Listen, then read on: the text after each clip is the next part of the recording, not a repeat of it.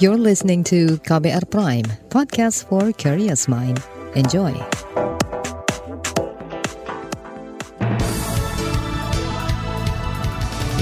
Saudara, senang sekali kami bisa menjumpai Anda melalui program Buletin Pagi edisi Selasa 15 November 2022 bersama saya Roni Sitangga. Sejumlah informasi pilihan telah kami siapkan di antaranya KTT G20 dimulai, Indonesia harap ada solusi pemulihan ekonomi. Penderita diabetes Indonesia tertinggi kelima. Terdakwa pelanggaran HAM berat Paniai dituntut 10 tahun penjara. Inilah Buletin Pagi selengkapnya. Terbaru di Buletin Pagi. Saudara Presiden Joko Widodo berharap puncak pertemuan kepala negara G20 yang dimulai hari ini bisa menghasilkan solusi konkret untuk membantu pemulihan ekonomi global. Sebab saat ini sejumlah negara tengah dilanda krisis ekonomi dan krisis energi. Lembaga Dana Moneter Internasional IMF bahkan memperkirakan ekonomi dunia bakal makin suram. Sebelum KTT digelar, Jokowi melakukan sejumlah pertemuan bilateral dengan beberapa kepala negara yang dinilai memiliki peran strategis, salah satunya Presiden Amerika Serikat Joe Biden. Dalam pertemuan itu, Jokowi berharap Amerika dapat berperan menghasilkan kerjasama yang konkret. Saya mengharapkan fleksibilitas Amerika Serikat dalam pembahasan deklarasi. Kerjasama ekonomi konkret harus diperkuat termasuk lewat Partnership for Global Infrastructure and Investment dan Indo-Pacific Economic Framework. Kita mendorong peran Amerika Serikat mewujudkan perdamaian dan kemakmuran di Indo-Pasifik. Selain bertemu Biden, Presiden Jokowi juga melakukan pertemuan bilateral dengan Perdana Menteri Jepang Fumio Kishida di Bali kemarin.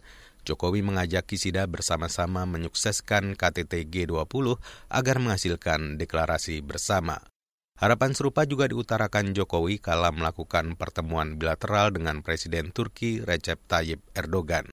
Pendekatan yang dilakukan Jokowi bukan tanpa alasan. Pasalnya KTT G20 kali ini terancam tak mencapai komunike atau kesepakatan bersama. Potensi ketidaksepakatan antar negara itu dipicu memanasnya situasi geopolitik akibat konflik Rusia-Ukraina. Sementara itu salah satu negara anggota G20 Australia mendukung upaya mempersatukan para pemimpin negara berpengaruh di tengah gejolak ekonomi global. Perdana Menteri Australia Anthony Albanese dalam forum B20 kemarin mengatakan negara-negara di dunia tengah mengalami tekanan akibat pandemi hingga konflik antara Rusia dan Ukraina. Akibatnya terjadi guncangan pada rantai pasok di tingkat global.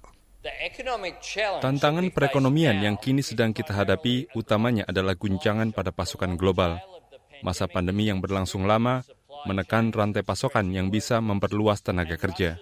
Kemudian, invasi Rusia ke Ukraina juga menimbulkan gangguan yang parah dan terus berlanjut dalam pasar bahan pangan, bahan bakar, dan energi. Inflasi juga menggerogoti negara maju di seluruh dunia, dan Bank Sentral meresponnya dengan pengetatan kebijakan moneter yang begitu ketat sepanjang satu dekade ini.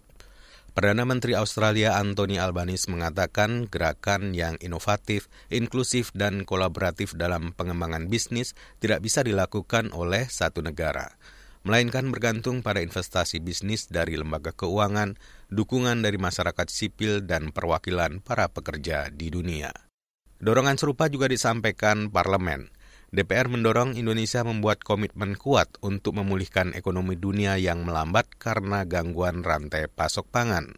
Anggota Badan Kerjasama Antar Parlemen BKSAP Kamrus Mas mengatakan Indonesia bisa memaksimalkan peranan sebagai presidensi G20.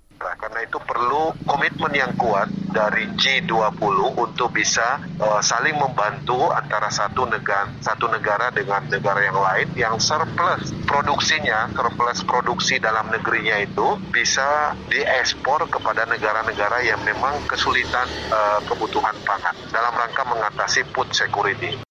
Anggota Badan Kerjasama Antar Parlemen BKSAP Kamam Rus Samad mengatakan Indonesia harus bisa menggandeng negara-negara G20 untuk bekerja sama. Sementara itu ekonom dari KOR Indonesia Muhammad Faisal menyarankan Indonesia mengumayakan solusi pembiayaan fiskal untuk memulihkan ekonomi dunia.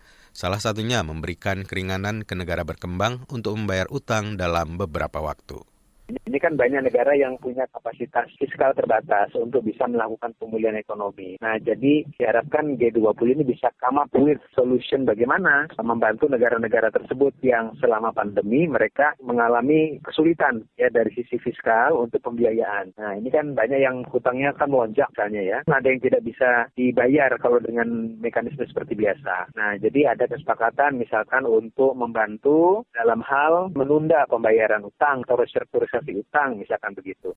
Ekonom Muhammad Faisal menambahkan solusi lain yang bisa dicapai yaitu perlu ada jembatan mengatasi kesenjangan kapasitas negara maju dan berkembang dalam transisi energi hijau. Kata dia, Indonesia butuh usaha keras agar tercapai kesepakatan bersama dalam KTT G20 tersebut. Faisal menyarankan Presiden Jokowi lebih proaktif mendorong terciptanya kesepakatan dalam pemulihan ekonomi global. Saudara Indonesia jadi negara dengan penderita diabetes tertinggi kelima di dunia. Informasinya hadir sesaat lagi, tetaplah di Buletin Pagi KBR. You're listening to KBR Pride, podcast for curious mind. Enjoy!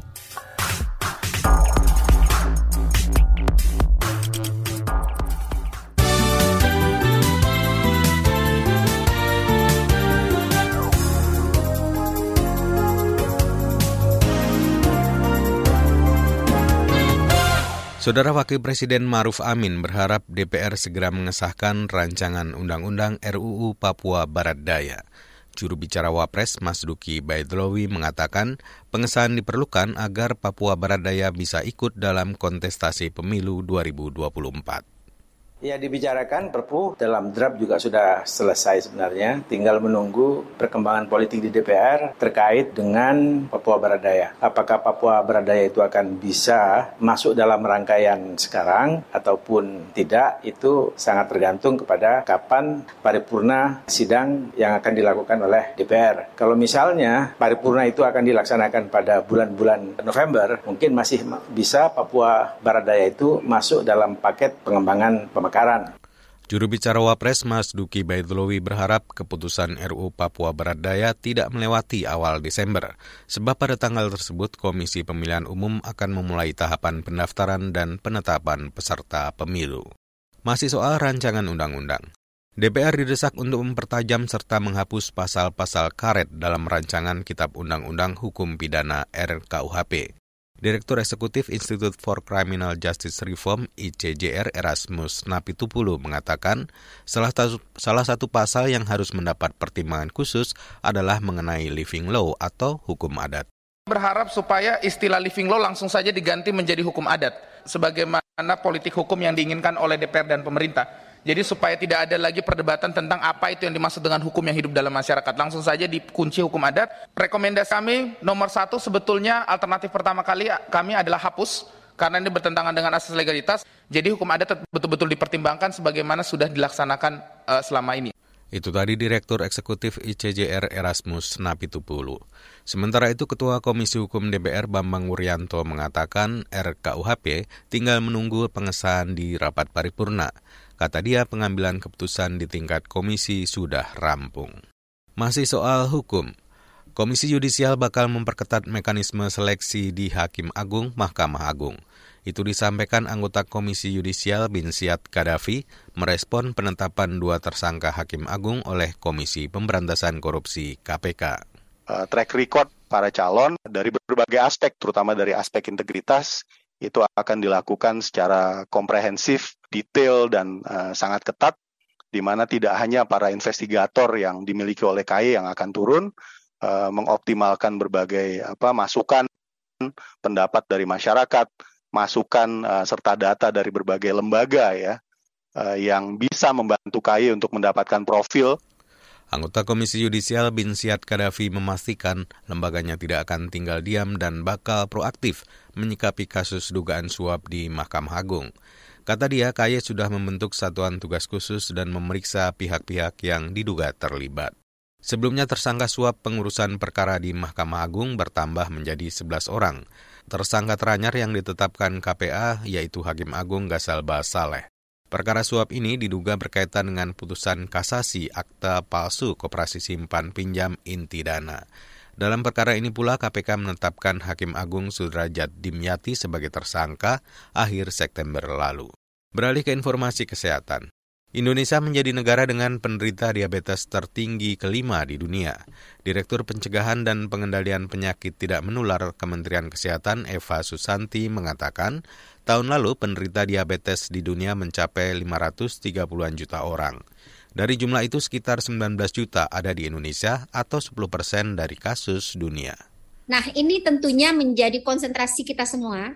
Bagaimana kita bisa untuk bisa menurunkan prevalensi diabetes di Indonesia karena ini akan menyebabkan beban biaya tertinggi ya yang harus kita turunkan agar e, negara kita tidak menjadi istilahnya negara yang banyak penderita diabetesnya. Direktur Pencegahan dan Pengendalian Penyakit Tidak Menular Kemenkes Eva Susanti saat peringatan Hari Diabetes kemarin mengatakan jumlah penderita diabetes di Indonesia berpotensi meningkat jika tidak ada penanganan serius. Dari perkiraan Kemenkes, penderita diabetes di Indonesia bisa meningkat hingga 28 juta pada 2045. Salah satu gejala diabetes adalah gampang lapar dan haus. Masih soal kesehatan, saudara kasus harian COVID-19 kemarin bertambah sebanyak 4.400-an. DKI Jakarta masih menjadi provinsi yang menyumbang kasus terbanyak, yakni 1.700-an. Sementara itu pasien sembuh bertambah sekitar 4.100, sedangkan kematian bertambah 54 orang. Kita ke informasi ekonomi. Badan Pangan Nasional Bapanas menyebut stok kedelai dan bawang putih akan menipis di akhir tahun ini. Deputi Bidang Ketersediaan dan Stabilitas Pangan di Bapanas I Gusti Ketut Astawa mengatakan percepatan realisasi impor dua komoditas tersebut harus segera dipercepat agar ketersediaan di awal tahun tercukupi. Ini disampaikan Gusti saat rapat koordinasi pengendalian inflasi daerah kemarin. Uh, secara stok pada dasarnya adalah aman karena stok semua komoditas kita cukup ada uh, walaupun kedelai pada akhir Desember nantinya uh, akan uh, ketahanan mencapai tiga hari, namun di Desember sendiri uh, cukup untuk memenuhi kebutuhan uh, para pengrajin te tahu tempe. Deputi Bidang Ketersediaan dan Stabilitas Pangan di Bapanas, Igusti Ketut Astawa menambahkan, pemerintah harus menerapkan teknologi modern untuk memperpanjang masa simpan dan mempertahankan kualitas hortikultura. Selain itu, pemerintah juga perlu melakukan percepatan dan distribusi pangan antar wilayah dan meningkatkan stok pangan nasional. Beralih ke berita mancanegara. Turki menyalahkan militan Kurdi atas insiden bom yang menewaskan enam orang di Istanbul minggu sore waktu setempat. Dilansir dari Reuters, Menteri Dalam Negeri Sulaiman Soylu menuding Partai Pekerja Kurdistan dan milisi Kurdi Suriah bertanggung jawab atas ledakan itu. Namun Partai Pekerja Kurdistan membantah terlibat dalam insiden ini. Sementara itu polisi menyebut tersangka pengeboman yaitu Ahlam Al-Basir, seorang warga negara Suriah. Ahlam merupakan satu dari 40 lebih orang yang ditangkap terkait insiden bom tersebut. Beralih ke berita olahraga. Lionel Messi langsung bergabung dengan skuad Argentina usai membela Paris Saint-Germain di Liga Prancis minggu malam. Peraih tujuh gelar pemain terbaik Ballon d'Or mendarat di Abu Dhabi, Uni Emirat Arab kemarin. Rencananya Messi akan memperkuat Argentina dalam uji coba melawan Uni Emirat Arab Rabu lusa. Ini menjadi laga uji coba terakhir jelang Piala Dunia 2022 di Qatar. Dari informasi bulu tangkis, wakil Indonesia di sektor ganda campuran akan berlaga di turnamen Australia Open hari ini. Amri Wini akan langsung menghadapi unggulan ketujuh dari Jepang, yakni Yuki Kaneko Misaki Matsutomo. Setelah itu laga, pasangan Adnanita akan menjajal wakil tuan rumah, Pit Senglo dan Yuran Zhang. Pasangan ganda campuran lain yang akan berlaga yaitu Jerjan Gloria dan Akbar Marcella. Saudara di bagian berikutnya kami hadirkan laporan khas KBR tentang KTT G20 dan ancaman kebebasan berpendapat. Tetaplah di Buletin Pagi KBR. You're listening to KBR Pride, podcast for curious mind. Enjoy!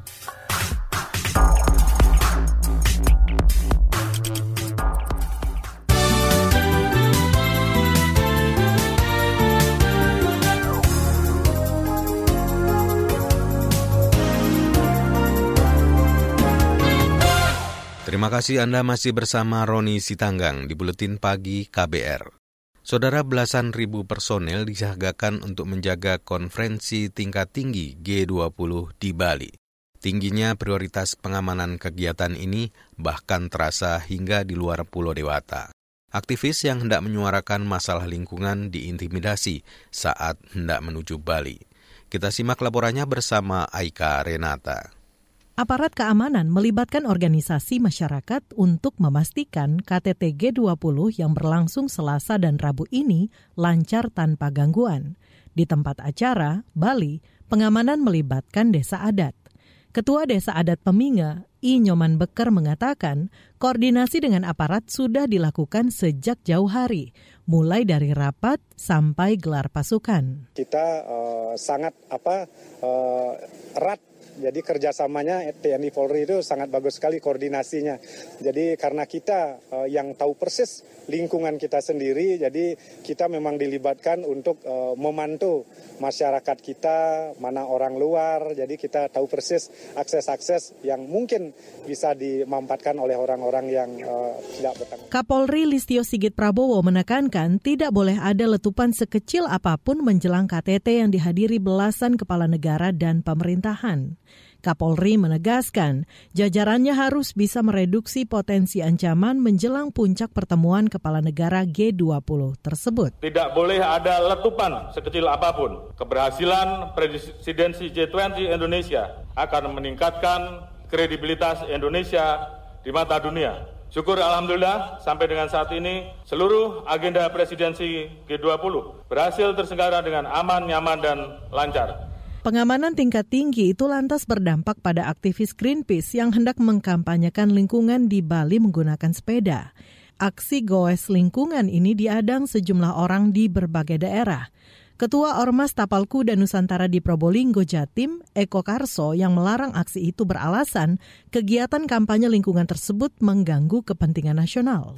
Yang akan mengacau terhadap uh, KTT G20 yang ada diselenggarakan di Bali. Maka dari itu kami kalau cinta Indonesia, cinta dalam negeri kita, jangan sampai negara kita itu dijual ke asing. Tim pesepeda Chasing the Shadow memulai perjalanan bersepeda untuk mengkampanyekan isu perubahan iklim di Bali pada 15 Oktober 2022. Juru kampanye iklim dan energi Greenpeace Indonesia, sekaligus anggota tim pesepeda Chasing the Shadow, Hadi Prianto mengatakan, intimidasi sudah terjadi sejak di Semarang, Jawa Tengah. Pelakunya diduga anggota kepolisian. Tim lantas memutuskan tak melanjutkan gowes lingkungan setelah intimidasi berlanjut hingga di Probolinggo dan Malang, Jawa Timur. Mereka itu bilang kalian tidak boleh ada di Probolinggo. Kalau mau kalian silakan nginep di Surabaya, silakan nginep di Pasuruan, silakan nginep di kota-kota lain di Malang, tapi nggak di Probolinggo kayak gitu. Terus mereka meminta kita untuk membuat surat pernyataan. Dengan intimidasi, mereka meminta kita untuk membuat surat pernyataan bahwa Greenpeace itu tidak akan melakukan kegiatan apa pun selama acara KTT G20 itu berlangsung. Tindakan intimidasi itu menuai kecaman dari Lembaga Advokasi dan Kajian Demokrasi, Public Virtue Research Institute, PVRI. Direktur Program PVRI, Muhammad Hikari E. menegaskan, kegiatan KTT G20 tidak semestinya menjadi ruang anti kritik mengecam praktik represi yang dialami oleh sejumlah aktivis lingkungan dan meminta negara untuk hadir serta melindungi uh, mereka. Bagi kami, uh, kegiatan konferensi tingkat tinggi G20 di Bali 2022 ini tidak semestinya menjadi ruang anti kritik Pemerintah harus tegas dalam melindungi serta menjamin kebebasan masyarakat dalam menyampaikan pendapatnya di muka umum. Direktur Program Lembaga Advokasi dan Kajian Demokrasi PVRI, Muhammad Hikari E. mengatakan, perlindungan terhadap penyampaian pendapat bisa menjadi pesan bagi dunia bahwa Indonesia berkomitmen menciptakan pemerintahan yang demokratis. Laporan ini disusun Roni Sitanggang. Saya Aika Renata. Saudara informasi dari berbagai daerah kami hadirkan usai jeda berikut ini. You're listening to KBR Pride, podcast for curious mind. Enjoy!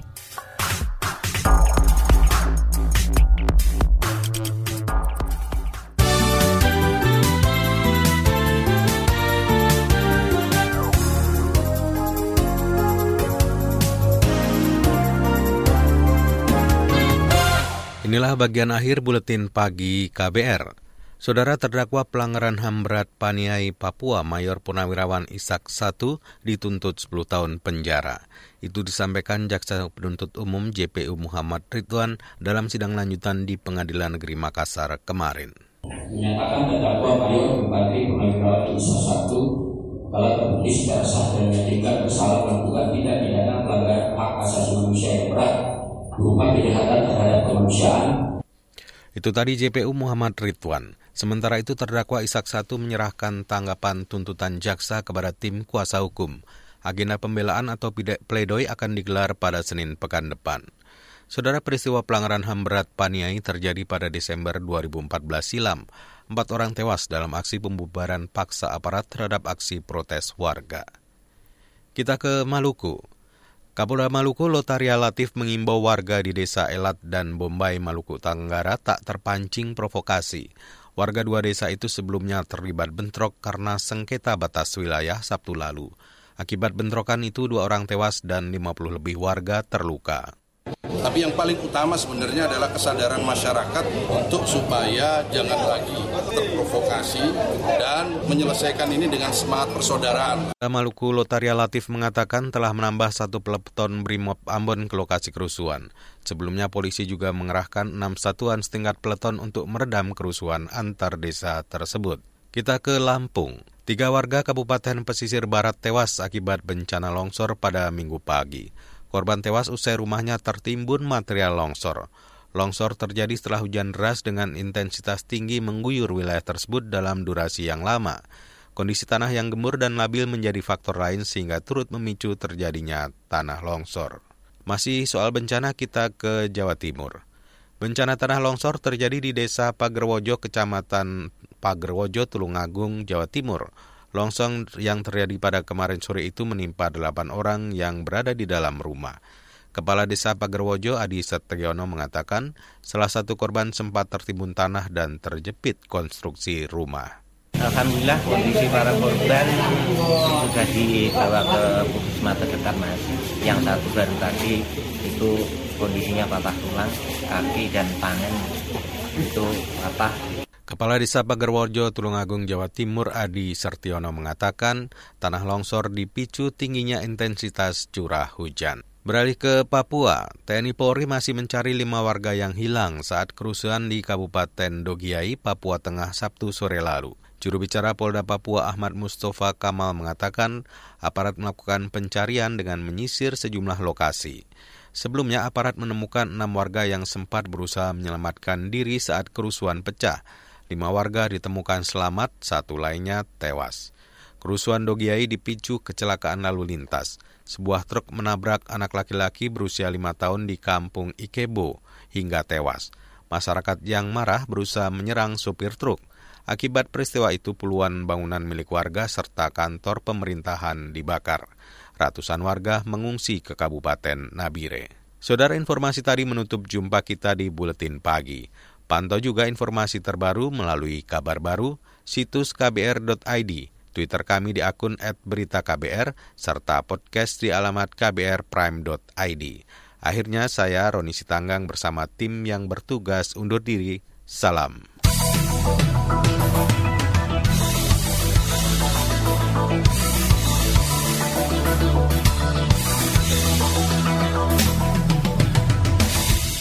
KBR Prime, cara asik mendengar berita. KBR Prime, podcast for curious mind.